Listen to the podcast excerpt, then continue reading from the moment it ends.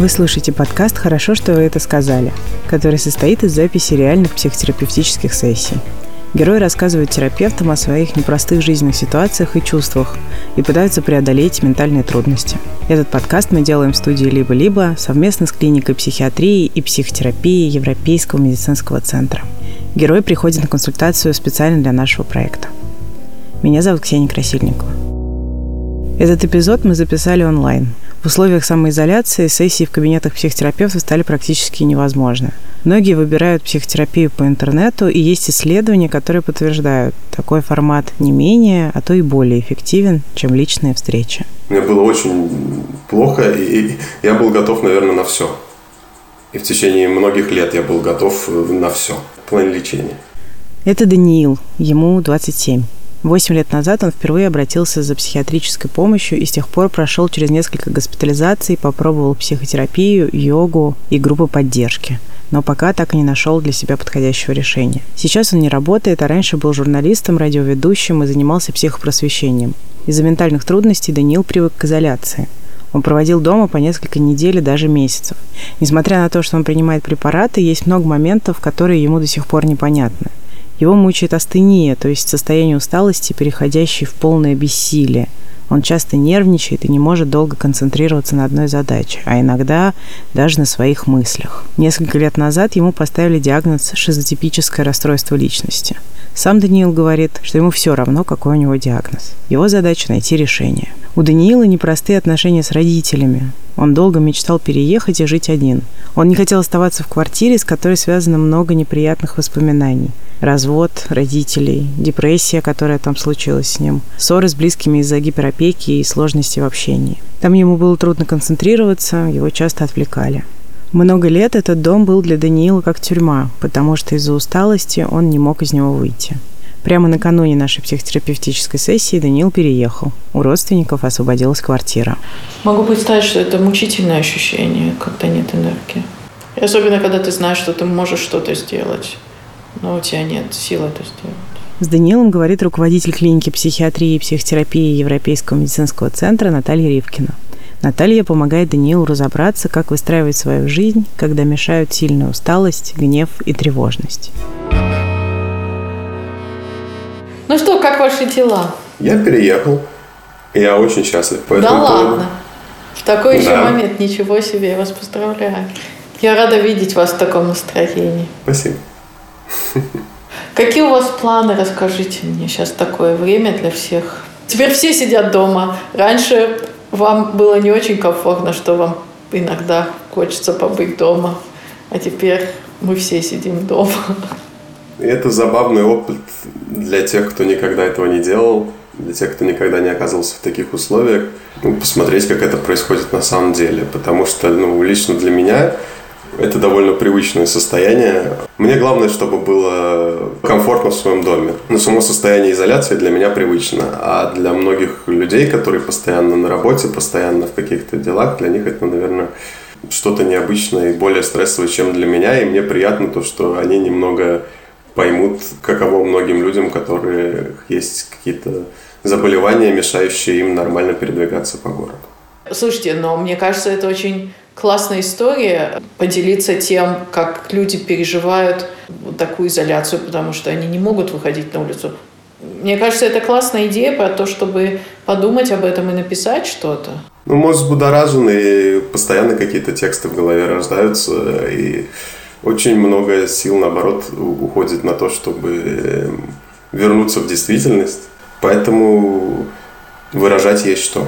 Очень много всего рождается и готово э, нахлынуть на, на людей. Писать и как-то формулировать свои мысли. Не, не, не все люди могут это делать, поверьте мне. Я, например, не думала на эту тему. Вы сейчас об этом сказали. Слушайте, я подумала, что вау, я ни разу не подумала о том, что мы все сейчас находимся в ситуации людей с особыми потребностями. И мы все ограничены в передвижении, в вещах, к которых мы привыкли. И это такой экзистенциальный опыт для людей. Ну, да, да. Я смотрю, как все сходят с ума понемножку. Ну, типа, как же это тяжело, как же, типа, никуда не ходить. Вот сейчас я, переехав сюда, первый день, мне кажется, я начинаю переживать вот эту изоляцию как относительно здоровый человек. Ну, то есть у меня наверняка есть там какие-то свои штуки, которые вылезут. Но, в принципе, у меня нет четкого плана, что я буду делать. То есть я не знаю, что будет в ближайшие дни, я не знаю, что будет в ближайшую неделю. Я просто буду смотреть, что будет со мной происходить в новой атмосфере, где мне должно быть более комфортно. Я постараюсь слушать себя как, как нормальный человек и смотреть, в каком виде это будет происходить сейчас и что мне действительно будет хотеться делать. А может быть, мне вообще ничего не будет хотеться делать, я буду просто лежать и спать целый день. Тоже хорошая идея. А по поводу вот того, что вы сказали, вот свой опыт изоляции, наверное, мне хочется забыть тот период, потому что, да, я сидел дома очень много, да, мне было очень тяжело к этому привыкнуть, но фактически я могу только вспомнить какие-то отголоски того, как это было в то время и в том возрасте. Я не мог сконцентрироваться, забивал себя какими-то э, играми, э, на которые был способен мой мозг в тот момент. Какими-то сигаретами. Это все очень напоминало день сурка, очень, наверное, напоминало день многих людей с той, с той разницей, что ну, было тяжело там делать даже обычные вещи. Дань, а расскажите немножко о том времени, пожалуйста, о том, что с вами происходило, что вы чувствовали, как вы жили. Сколько вам лет тогда было?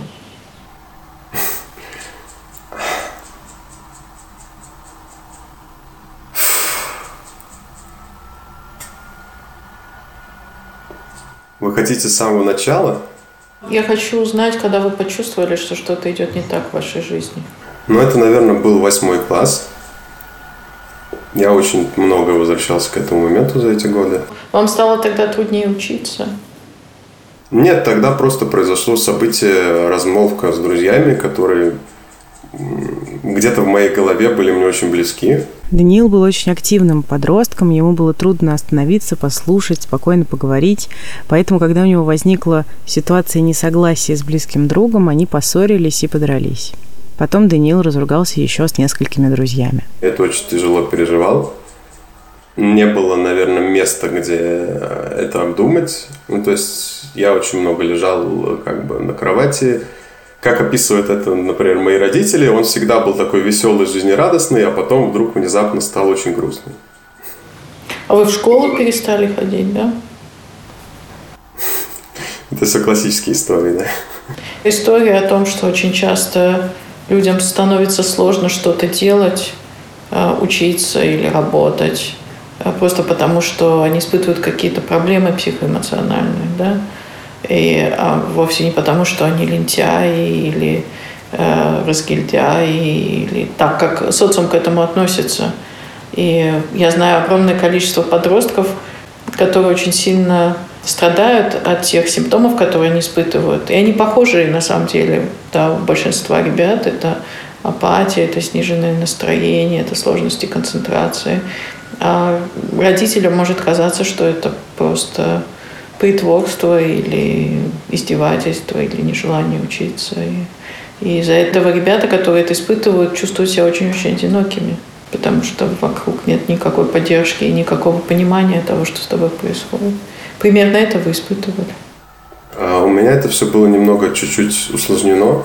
В то время мои родители э, испытывали, скажем так, не лучший период. И как Они разводились, да? Ну, нет, они, они тогда пока ссорились. Ну, и у них свои особенности. В общем, им было не до этого. Но так как они чем-то сами занимались там с собой, и там морали, я как человек очень младший сын, очень эмоциональный, и я пытался их помирить, все это параллельно очень сильно переживал, пока свои проблемы не, не нахлынули. У меня это было внутри. У меня не было вот такого, что мне кто-то говорит, что я лентяй. Точнее, может, и было, я не помню. Я знаю, что я сам хотел. Вот это, кстати, довольно личное переживание – я помню, когда все это начало усиливаться, то вот лет в 15-16, ну, я был тогда сильнее, а все-таки в подростковом возрасте у нас больше энергии. А, я стоял на балконе, и у меня не было времени задуматься, как, наверное, у многих подростков сейчас в Москве, вот до этого замечательного карантина. И я просто старался, так, нужно мне обязательно закончить школу, нужно мне обязательно как бы поступить э, в хороший университет, нужно как-то вот сесть, наладить свою жизнь. Мне тогда представляли, знаете, парни, которые были двоечниками, троечниками, вот, а у меня были 3-4 всегда. Потом в 10-11 классе садились, начинали учиться, поступали в хороший университет, типа Бауманки или МГУ. Вот. И, ну, собственно, как-то на волевых усилиях исправляли это. Оказывается, так не работает. Бывают ситуации, когда просто волей не решить свои трудности. Воля закапывает. А, когда я все это осмысливал, я представлял это как машину, которая в грязи, а воля это как педаль газа. Если ты просто будешь нажимать на педаль газа, то ты просто будешь все глубже и глубже входить в эту грязь и будет становиться все хуже и хуже.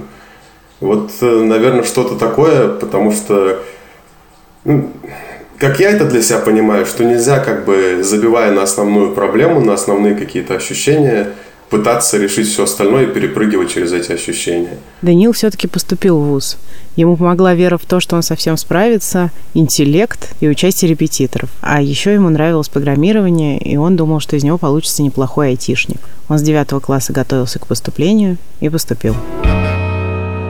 Я понимаю, что это целая история, это ваша жизнь. И если можно, может быть, вы чуть-чуть расскажете, как дальше это происходило, были какие-то моменты, когда у вас вдруг э, возникало плохое настроение, там, апатия или еще Было несколько очень важных моментов. Первый я уже сказал, это вот начало, 14 лет. Второй момент, это, собственно, не момент, ну, влияние, скажем так, родителей ну, и той атмосферы, в которой я жил всю жизнь. Это второй момент тоже, который, я считаю, очень сильно повлиял, потому что чем дольше я живу, тем больше я понимаю, что проявления это были гораздо раньше. Ну, там, тревожность и все такое. Третий момент, это было на втором курсе. То есть до этого как-то, ну, у меня была усталость, у меня не было возможности подумать. У меня состояние вот в этом, наверное, не очень классическое в том плане, что наедине с собой у меня усталость, когда я а когда с другими людьми, я, наоборот, был гипервозбужден. На втором курсе мне повезло. Мы с семьей отправились в путешествие, мы жили в одном отеле, у меня была своя комната, я там много ходил, у меня наконец-то появилась возможность в нормальной атмосфере просто думать, ни с кем не взаимодействовать, не выполнять ничьи приказы, и я потихоньку начал восстанавливаться. Я приехал в Москву абсолютно, по своим ощущениям, здоровым человеком. Потому что ну, я чувствовал, что у меня просто ну, энергии хоть отбавляй, настроение хорошее, все отлично. Но я подпитался, но ситуация это, собственно, не изменилась особо. И поэтому начался второй этап, когда я всю эту энергию попытался во что-то вложить. В работу, в университет, в спортивные кружки и все такое. Ну и в общем и целом, это через полгода это привело к тому, что у меня начались сильные неврозы, когда я уже не мог писать тексты, мне пришлось тот момент оставить работу в газете. Потом я уже, мне было тяжело ходить, я приходил в спортзал, вместо увеличения весов мне с каждым разом давали все труднее и труднее весы, которые я до этого брал. Вот. В какой-то момент я пришел на тренировку, мы там прыгали как, ну, вокруг своей оси. Я просто теряю равновесие. И я как бы вообще не могу это сделать. Ну, мне пришлось уходить со всех мест. Наверное, апогеем было, когда я в университете пришел на пару менеджмента и начал смотреть на задания и понимать, что я вот слова отдельные отличаю, а в предложении их э, сложить не могу, вы понимаете, наверное. Тогда я понял, что это жесть, я встал, ушел с лекции, отключил телефон и обратился за врачебной помощью. Вы потом лежали в больнице? Да. Долго? Месяц, наверное. Вы чувствовали, что это лечение помогает вам? Знаете, мне тогда просто хотелось, чтобы меня отключили. Я уже ни о чем не думал. Вот. У меня не было там типа страхов, а что со мной сделают там таблетки или что со мной сделает вот это все. Мне было очень плохо, и я был готов, наверное, на все. И в течение многих лет я был готов на все в плане лечения. Я очень много думал, очень много э, говорил. Ну, то есть это были какие-то хаотичные мысли такие в большом количестве. Мне врач говорил ту фразу, которую очень не любят и которую я тоже начал очень не любить в последнее время. Ты слишком много думаешь. Мне дали нейролептики, я перестал думать. Ушло вот это состояние, что вы мысли не очень контролируете? Ну, меня как будто прибили, и мысли, и все проблемы потихоньку исчезли, скажем так, из моей головы, по крайней мере. Вам стало полегче эмоционально? Ну, мне стало полегче. В чем лечение не помогло вам? Оно не выполнило свою функцию, на мой взгляд. Какую именно? Оно поддерживало мое состояние, но сама проблема не решилась. Мне тогда было 19 лет. Все-таки то, что меня окружало, очень сильно влияло на, на то, что со мной происходит. В 19 лет нужно менять свою жизнь, нужно выстраивать. Если тебе плохо дома, то, то находить какие-то варианты, либо дом выстраивать, либо переезжать и что-то искать, чем, в принципе, люди и должны заниматься. Меня просто прибило таблетками очень сильно. У меня началась астения. Я до сих пор не знаю, где тут повышенная доза лекарств, не очень правильно подобранная, а где мое состояние. Я до сих пор вот эту вот черту провести не могу. Ну, я правильно понимаю, что то, в чем вам лекарства не помогли, это ваши попытки жить активно. То есть они дали вам больше эмоционального спокойствия такого, но при этом они не помогли вам решить самое главное, что вас, насколько я знаю, мучает. Я могу такое слово сказать, мучает, да? То, что у вас не получается жить активной жизнью работать, доводить до конца задачи, которые вы перед собой ставите. Да? Меня мучает а, не это все. Меня тогда мучило очень сильно внутреннее ощущение. Как будто бы вот есть у кого-то пустота, да, многие говорят там про экзистенциальный кризис, про то, что пустота, которую нужно чем-то заполнить. У меня наоборот. По крайней мере, я это так ощущаю, что у меня как будто бы что-то внутри вот сидит. И основная причина астении это было как раз это что-то, что э, очень много ресурсов у меня сжирает. Мне даже сейчас сложно об этом говорить и не очень хочется. Мне все-таки отзываются ваши слова, и, возможно, решение этой проблемы ну, через какое-то взаимодействие с миром, через каких-то взаимодействия с людьми, потому что ну, многим людям, например, плохо, когда они долго с кем-то не общаются. Вот. И мне кажется, тут бесполезно особенно сильно смотреть вглубь себя, просто нужно пойти с кем-то пообщаться. Я правильно понимаю, это то, что и сейчас происходит? Остается для вас важным и актуальным? Работа, возможность быть в какой-то команде, доводить до конца задачи, которые вы ставите перед собой, реализовывать то, что вы хорошо очень умеете делать. Я не знаю, мне тяжело сказать. То есть очевидно, что я хочу себя реализовать. Мне хочется найти какое-то дело. Я всегда знал, кроме острых состояний, когда я уже ничего не знал, но в остальные моменты я всегда знал, что большой потенциал, что я хорошо говорю, что мне хочется, хотелось, по крайней мере, раньше, в какие-то периоды жизни, очень помогать людям, которые проходят через это, учитывая ну, опыт, учитывая то, что я этим занимался и занимаюсь много лет в разных формах, начиная от опыта пациента и заканчивая опытом психоактивизма, назовем. Мне хотелось этому всему учиться, но нельзя помогать людям, если самому плохо. Если сам на ногах не стоишь, вряд ли ты кого-то понесешь. Я, в принципе, понимаю примерно, что я хочу. Но самая тяжелая для меня задача – это найти способы, найти инструменты, а я знаю, что их очень много, подходящие мне, которые смогут выпрямить мое состояние и дать мне возможность раскрыться и как-то найти себя, разобраться в себе и выразить это в мире, скажем так. Можно я сделаю небольшую ремарку? Все, что вы говорите, очень важно. Я не очень хорошо понимаю, чего я хочу где-то внутри. Угу. Это самая важная для меня вещь. Я хочу лучше понимать, э, чего я сам хочу для себя. Бывает так, что вы видите какую-то цель, а потом она достаточно быстро теряет для вас значение, смысл? Во-первых, мне в последнее время мало чего как бы вообще имеет для меня смысл. Кроме каких-то очевидных вещей, вот как переезд, например. И то оно как-то очевидно изнутри. Есть вот такие вещи, которых я знаю, что их нужно делать. А если я вдруг забываю, начинаю сомневаться, как я начинал э, сомневаться с переездом, как любой человек, наверное, то я просто смотрю, что происходит. Просто захожу домой, сомневайся сколько хочешь, но ты сам все видишь, это надо делать.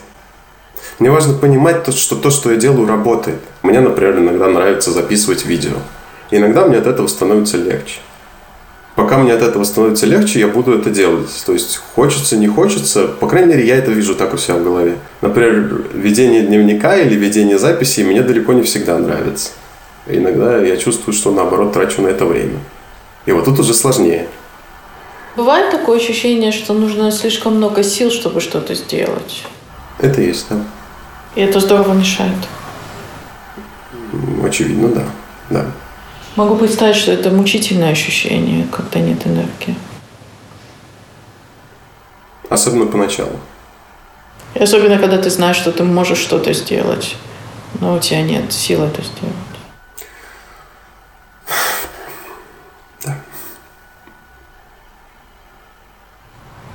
Мне жалко, что вы проходите через все это. Мне очень хочется вас поддержать. Я, очень много людей на самом деле проходят через такие трудности, как вы.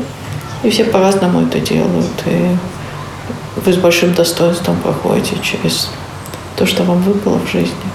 Я с большим уважением к этому отношусь. Вы знаете, что очень многие сложности, которые вы испытываете, они связаны не лично с вами, а с вашей болезнью. Я могу это допустить. Мы говорили про апатию, про тревогу, про сложности концентрации внимания, про ощущение, что не хватает энергии. Вы сами что относите к таким болезненным состояниям своим? У меня было очень много разных состояний. Конкретно сейчас, что я вижу ненормального в этом? Потому что я как бы там, этим летом много ездил, старался как можно больше общаться с людьми. Они, они другие, оказывается, да, ну, очевидно, но как бы просто когда начинаешь это замечать и начинаешь замечать, что не у всех такое есть. Я не хочу сейчас оценивать людей, в чем они хороши, в чем они плохи. Я могу сказать, что относительно них у меня есть вот это ощущение усталости, вот это вот что-то, что съедает огромное количество моих запасов э, жизненных. И в этом, конечно, я чувствую себе огромное отличие от людей, которые таких проблем не испытывают и которые могут, например, каждый день там э, без каких-то проблем ходить на работу или ездить куда-то отдыхать.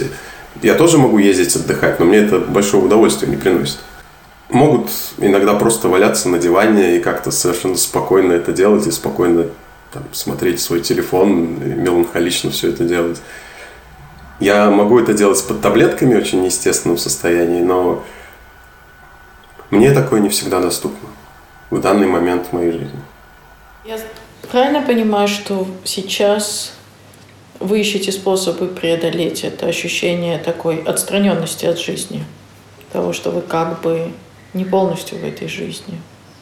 Я хочу с этим разобраться, да. Преодолеть можно тогда. Вы хотите с этим разобраться или вы хотите это преодолеть? В зависимости от того, что сработает. Ну, понятно. Слушайте, ну, а я знаю, что вы ходили на группы, ну вот вы с психотерапевтом работаете, но вы и в группах же тоже э, у вас были сессии, да? Расскажите немножко про этот ваш опыт. Как это было, помогало ли это вам? Группа поддержки вы имеете в виду? Угу. Это не психотерапевтические группы. Я был в нескольких группах скажем так, самоорганизационные. И в какой-то момент жизни я начал заниматься психотерапевтом, понял, что мне очень не хватает людей, я пошел на эти группы общения людей, э, которого у меня не было несколько лет э, со времен института. Там были хорошие люди, подобрались, э, хорошие, интересные очень ребята, многие из которых после этой группы поддержки и с ее помощью наладили свою жизнь. Кто-то подобрал медикаменты, кто-то смог э, найти там работу, квартиру, э, что-то еще. Кто-то, например, отправился в путешествие и понял, что это его. Мне тоже в какой-то мере в небольшой промежуток времени мне стало лучше от того, что я ее посещал. Здорово. Вы перестали ходить в эту группу в какой-то момент?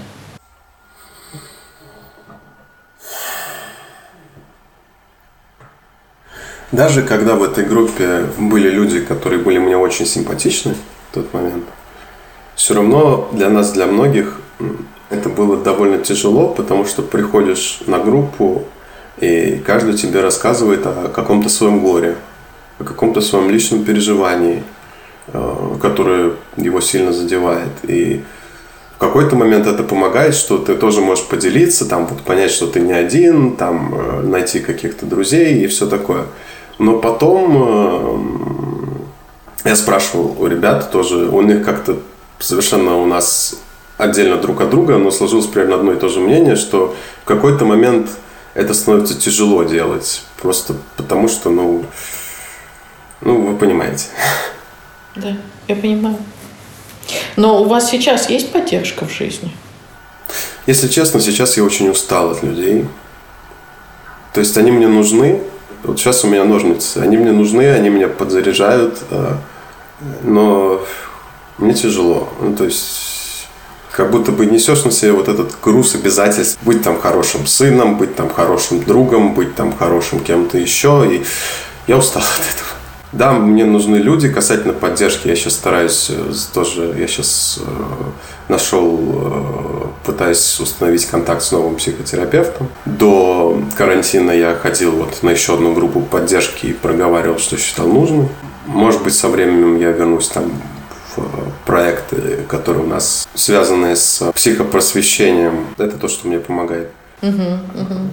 И ну, психопросвещение мне уже давно не, не особо интересно с поиском инструментов для работы с состояниями. Мне кажется, это то, что актуально в данный момент для всех, потому что что такое депрессия уже знают все, мне кажется. А, а вот как конкретно для себя подобрать вот эти ключики, которые конкретно помогут, вот мне хочется разобраться в этом в своей ситуации, вот э, персонажа, за которого я живу, скажем так. И, возможно, мне бы хотелось со временем э, рассказывать и помогать людям это находить, рассказывать людям об, этом опыте. Есть очень много людей, которые чувствуют себя одинокими в том, что с ними происходит. И испытывают похожие вещи. Да. Я думаю, что для них это будет колоссальной поддержкой. Я правильно понимаю, что и вам это дает определенное ощущение смысла? Я надеюсь, что когда-то будет. Когда-то давала. Когда вот эта вся идея ко мне вот приходила, когда у меня было состояние получше, а, то, конечно, это меня вдохновляло. Мне это нравится. Вот я сейчас записывал, например, видео для себя, ну, в Инстаграм, пару видео. Мне, конечно, приятно, когда меня там мои давние знакомые, друзья, что они меня не забывают. Они не всегда могут помочь, понятно, потому что, ну, как здесь помочь? Но то, что они иногда смотрят, то, что им иногда нравится, то есть просто поставили лайк и... Может, это как-то не очень гордо, но мне приятно. Я записал видео, мне было интересно, как все это выглядит. А, и, конечно, там большие проблемы со, со структурированным мышлением, с... То есть, конечно, нужна подготовка материала, хотя бы осмысление того, что хочешь сказать. В общем, рассказывать нужно правильно. Всегда для того, чтобы о чем-то рассказывать, я должен сам выбраться. Я должен показывать на своем примере, что я там, ну, условно говоря, не больной человек, который там э, ничего не может сделать и который получает всех жизни, не дай бог, конечно. А что я сам, что я могу наладить свою жизнь, что я могу эм, восстановиться что я могу позаботиться о своем здоровье, и что то, что я рассказываю, оно пройдено, оно прожито, и я с этим справился. И тогда, мне кажется, есть, ну, есть смысл рассказывать об этом. Это то, что не просто, но это то, чего я хочу достичь, пройти через это. И либо параллельно, как сказала моя психотерапевт, либо ну, уже по факту рассказывать об этом людям. Мне очень нравится то, что вы говорите сейчас. И мне нравится ваше лицо, с каким вы это говорите.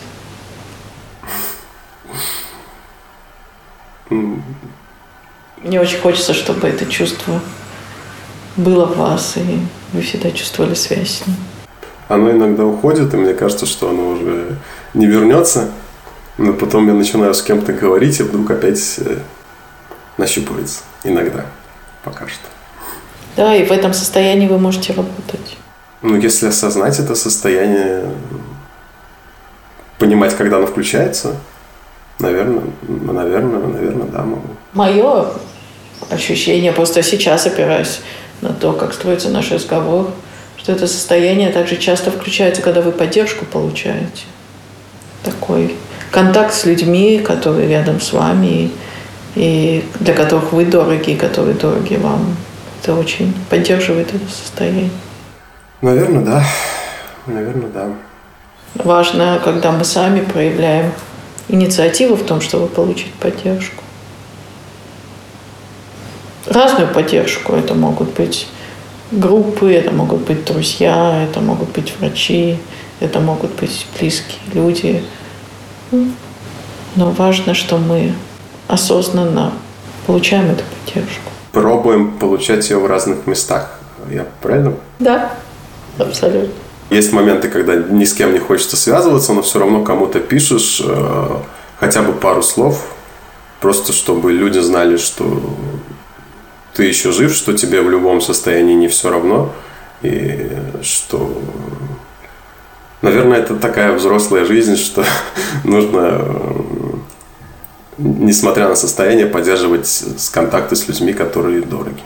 Да, Данька, я знаю, что это дорогого стоит, то есть это бывают моменты, когда это серьезные усилия для того, чтобы эти контакты поддерживать. И здорово, что вы делаете это.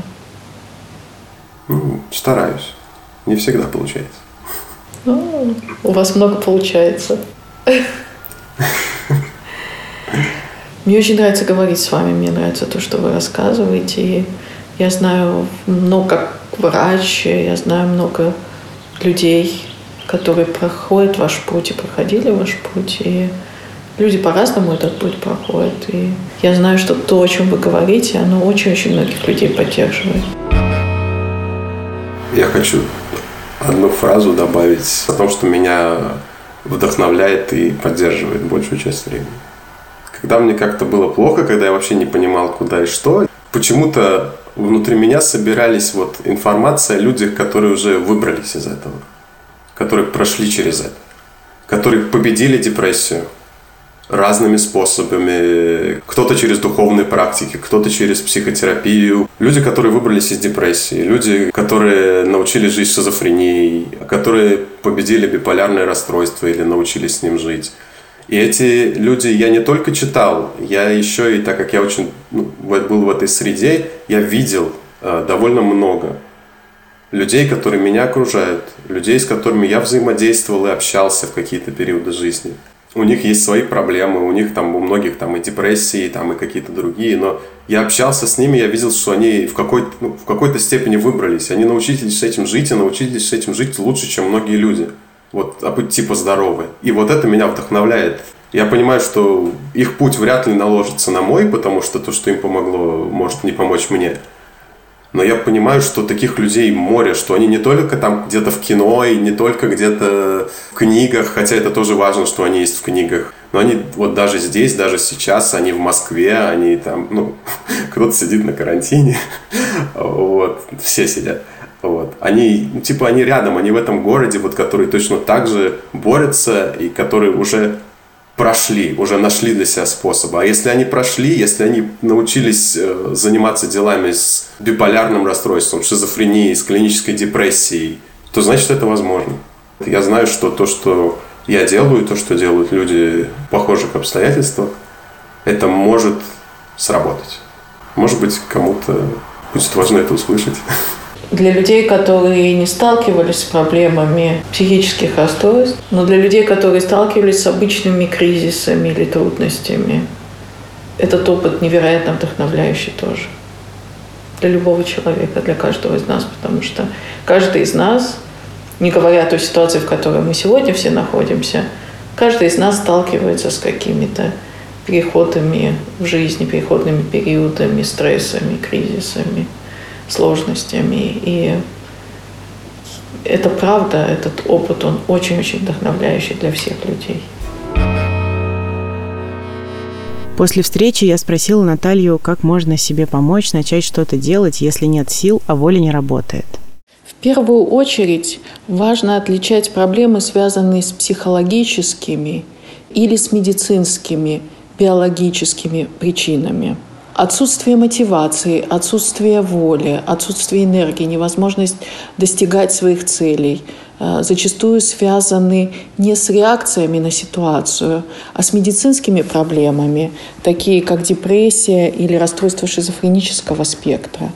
Мы должны помнить, что расстройство шизофренического спектра – это огромный круг проблем, очень разных по своей клинической картине, по своему течению, по методам лечения – Шизотипическое расстройство относится к пограничным расстройствам личности. Это такая особая структура, и центральным переживанием в этих состояниях является отсутствие воли, отсутствие энергии, э, сложности в достижении своих целей. Для того, чтобы помочь человеку справиться с этим, мы должны в первую очередь оказать ему правильную медицинскую поддержку.